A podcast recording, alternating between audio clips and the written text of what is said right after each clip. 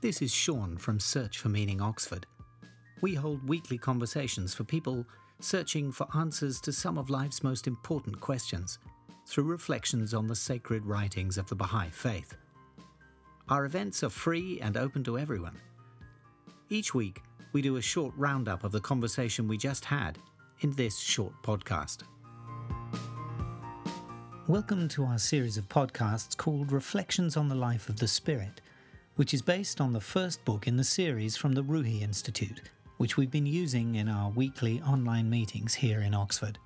In this episode, Shabnam Daniel and I read and discuss a series of quotations from the Baha'i writings on various core concepts concerning our identity and the spiritual reality of our existence.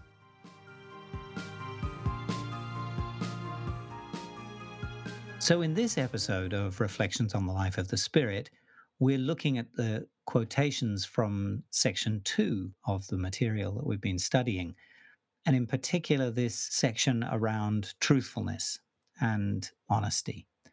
So, Daniel, why don't you start us off with the first quote?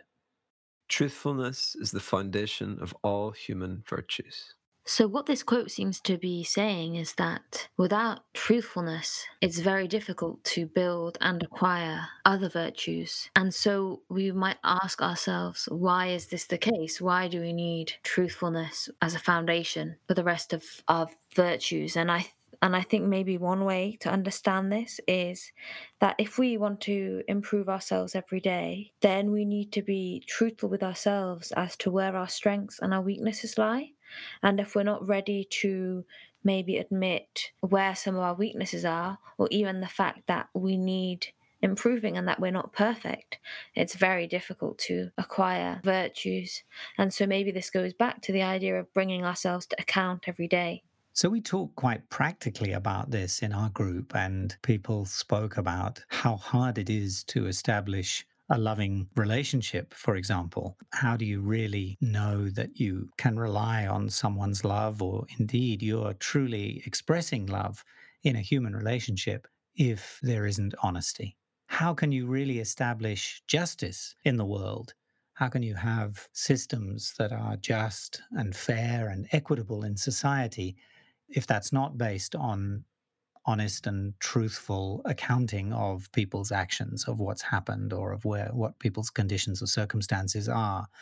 And so, in quite a practical way, you can see how other virtues, these other qualities to which we aspire in society, and, and in quite practical ways, loving relationships, just systems of government and criminal justice, for example, all in their essence do rely on and are predicated on a need for truthfulness in order for them to function and to work properly. So the next quote is Without truthfulness, progress and success in all the worlds of God are impossible for any soul. We're talking now about the individual development that that our individual spiritual growth. And in fact, not just our spiritual growth, but also our material growth, because in referring to all the worlds of God, presumably, as we talked in our group, this, this means both our lives in this world, whatever life may be like after we die, a, a purely spiritual existence, not a physical one. But in all of those realms, in all of those ways, progress and success relies on truthfulness. And so you can see how this is true for an individual. And I think as we talked about it in this world, where we are essentially social beings, it's so true. You know, in all of our interactions with other people, how do you build? How do you collaborate? How do you effect meaningful collective action in the world? If you can't uh, have that bond of trust and truthfulness between those individuals in that in that group. And just to add to what you were saying, Sean, about the importance of truthfulness in order for a team to progress, um, it reminds me a bit of this image of the human body and how if a body is going to grow or if it's going to recover after an injury or or just even to function, um, all the cells need to be um, communicating with each other clearly. If in our human societies, um, people aren't communicating truthfully um, with each other, that impedes the progress of our societies. Some of the questions that, that have come out of this are are kind of what, what what does truthfulness really mean in this context? Is it about things being factual? You know, is it about being scientific? Or is it about me being honest with myself and kind of expressing my opinion, uh, expressing who I am?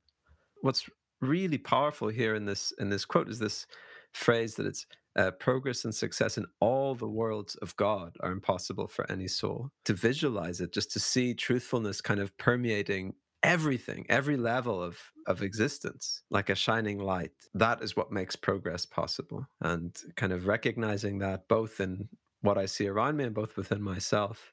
Quite a quite a powerful thing. I think this idea about the different meanings of truth uh, in in these quotes is really important. We've been discussing this in terms of truthfulness being to be honest, to be aligned where, you know, with what we believe to be true. But there is this other meaning. To be truthful means to be in accordance with reality, in accordance with facts.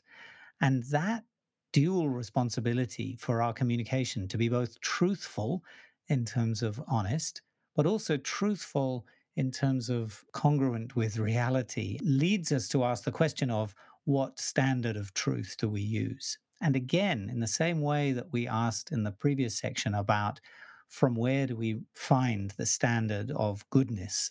We derive that from the divine teachings of the manifestation of God for that age. And for us in this era, Baha'u'llah and the teachings that Baha'u'llah has brought.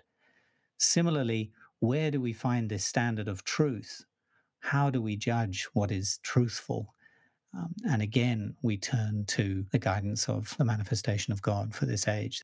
So the next quote is Beautify your tongues, O people, with truthfulness, and adorn your souls with the ornament of honesty. So, in this quote, we have this concept of adorning our, our souls with the ornament of honesty. What a beautiful choice of words here but it may seem a bit unusual that we can decorate ourselves or beautify ourselves with honesty when being honest is often about stripping back things and presenting things in their purest form, uh, showing something for what it what it truly is. I think there's uh, a lot of power in this idea of associating truthfulness and honesty with beauty. And just to add to that, I think what we can gather from this quote is that really what's most beautiful is is when we let our true characteristics shine and speak to others. So it's these qualities of honesty, truthfulness, and other virtues, which are all latent within human beings. That is what makes us truly beautiful um, instead of embellishing the, the, truth with with kind of lies or things like that. So it's interesting to think that what's really beautiful is is something in its purest form. So i'll read the next quote. Let your eye be chaste your hand faithful your tongue truthful and your heart enlightened. This quote seems to link a truthful tongue and truthfulness with all the other aspects of our personalities or our behavior. Um, and so we we realize that you know the various elements of our lives, what we look at, the the content that we consume, um, our kind of fidelity in relationships and our loyalty towards our friends, and then how we feel in terms of being enlightened and radiant. Um, all these different, all these seemingly different things are linked together, and that actually, as human beings, it's it's not easy to draw kind of very strict distinctions between different aspects of our lives. Yes, it's this wonderful coherence between sort of mind, body, spirit, heart, tongue, hand, you know, eye. I, I love that sort of imagery of that, that really speaks to the need for every aspect of our lives and our behavior to be coherent. And it links each of those ways in which we express ourselves in this one very brief quote. So the the final.